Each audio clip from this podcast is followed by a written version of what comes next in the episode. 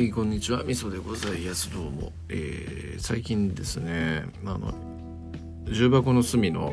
影響で「僕のヒーローアカデミア」という漫画をちょっと読んでいるんですよ。えー、今何巻ぐらいまで出てるんですかね？30何巻ぐらいまで出てるのかな？で10何巻ぐらいまで見ているというところなんですけどいやこれジャンプ系の漫画っていうのは本当こう読んでる最中はめちゃくちゃ面白いんだよなってね感じることが多いっすね。なんかこういうこの手の話何度もしてるんですけど「呪術廻戦」見てる時も思ったしえー、っとあれあれですよ「チェンソーマン」見てる時も思ったしえー、あれですよ。あれえー、トリコとか。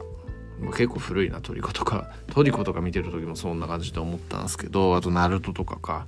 も思ったりしましたね。いや読んでる時はね本当面白いんですよね。でただ読み終わった後のねなんか印象というか冷静に振り返ってみると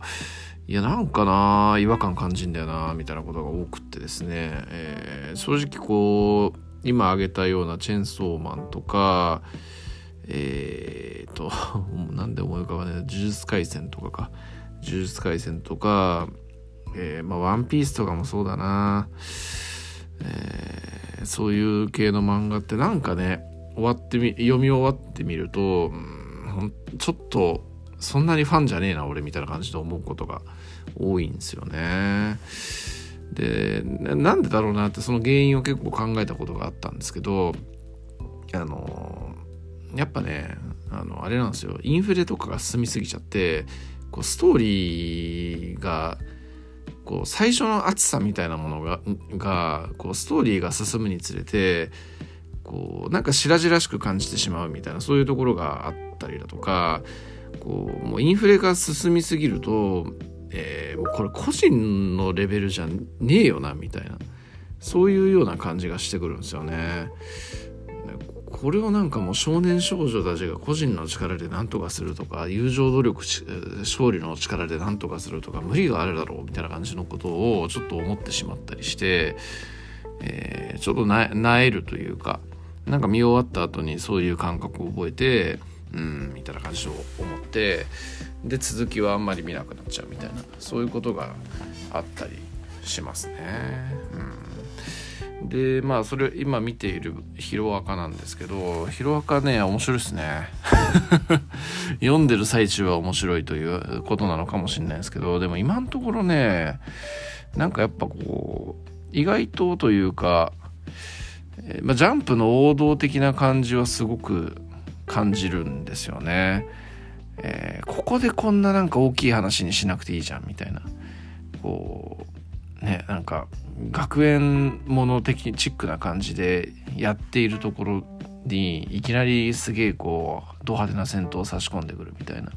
そういうのってやっぱジャンプの特徴だと思うんですよね。いわゆるテこ入れというやつで地味なシーンよりも派手なシーンで人気を出すみたいなそういうようなところっていうのがあるんで、えーまあ、バクマンっていうね、えー、そういうジャンプの編集とかの話の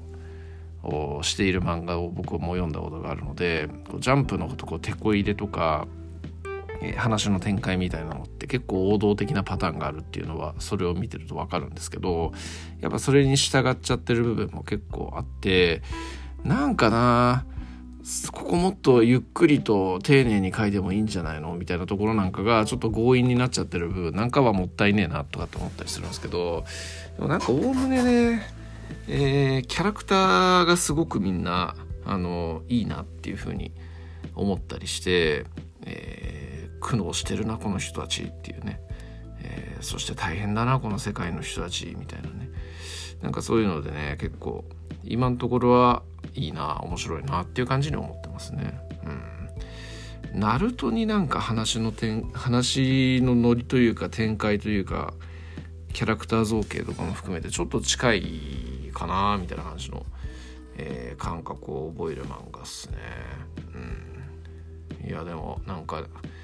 えー、ヒーローとは、うん、こうなんか人とは違う。人を守るための力を持った人たちが、えー、こ社会移りゆく社会、えー、いわゆるこう現代にも通ずるですね、えー、うぞうむぞうのノイジーノイジーマイノリティ、えー、サイレントマジョリティなんかそういう人たちのね、えー、うるささみたいなのを感じつつもね、えー、信念を持って生き続けるみたいなねなんかそういうようなこうテーマっていうのが、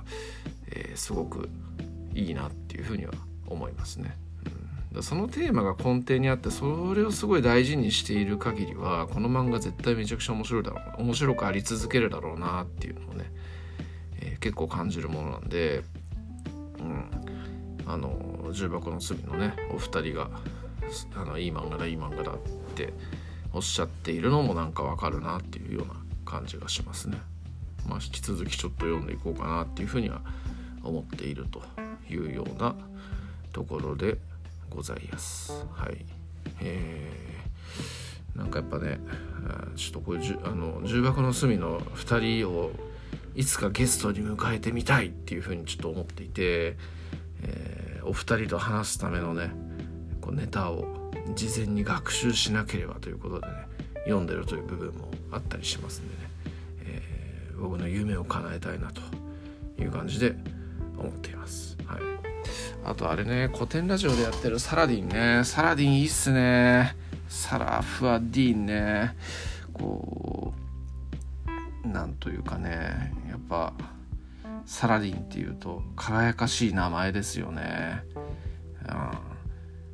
うん、輝かしい名前なんですよ。こう歴史好きの身からするとね、うん、なんかねやっぱ伝説的なキリスト教側から見たらその公的種っていう感じの人で、えー、なんかイスラムの中からね出てきたすげえこう強い力を持った人みたいな感じのイメージでこうね輝かしい、えー、名前なわけなんですけれどもでもやっぱこう実情的な部分、まあ、古典ラジオの本当にこのいつものパターンではあるんですけども背景とねあとこうキャラクターサラディンという実際の人についてね、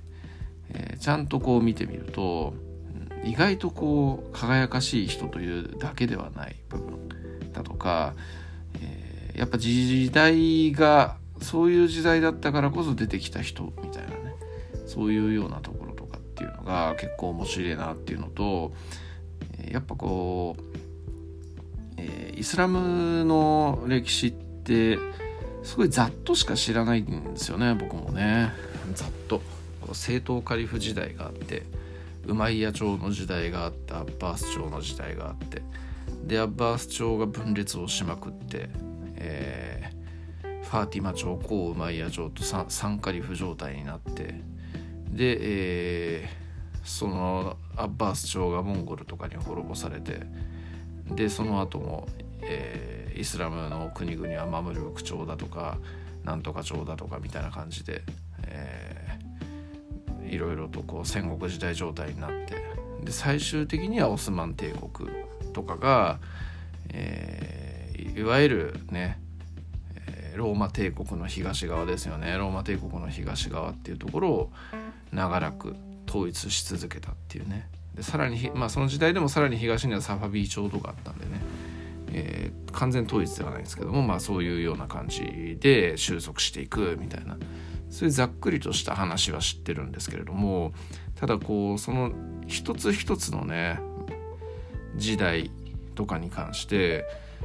こう高い解像度を持っているというわけではないのでアイユーブ朝っていうところのサラディンさんっていう人がやっぱ最初に言った通りものすごいっていうようなことは知ってはいるんですけれどもまあ、その王朝たちがどういう王朝があってどういう人たちが出てきてどういう背景でそういう風になっているのかみたいなのっていうのはねやっぱ改めてこう古典ラジオっていうのが教えてくれるっていうのはすごくねいいなっていうふうに思うしめちゃくちゃ面白いなというふうに思いますね。はい、やっぱこういうねほんとなんか、あの理念概念、えー、哲学みたいなそういう回もいいんですけれどもやっぱこう歴史の部分人にフィーチャーしてその周辺の時代を語るみたいなねそういうテーマっていうのが僕は好きだなっていうふうに改めてちょっと思ったというところですね。はいえー、まだ全部聞き終わってないんですけれどもね、えー、噛み締めながら楽しく聞いていこうかなというふうに思っております。はい、そんな感じでございますね。はい、以上です。ありがとうございます。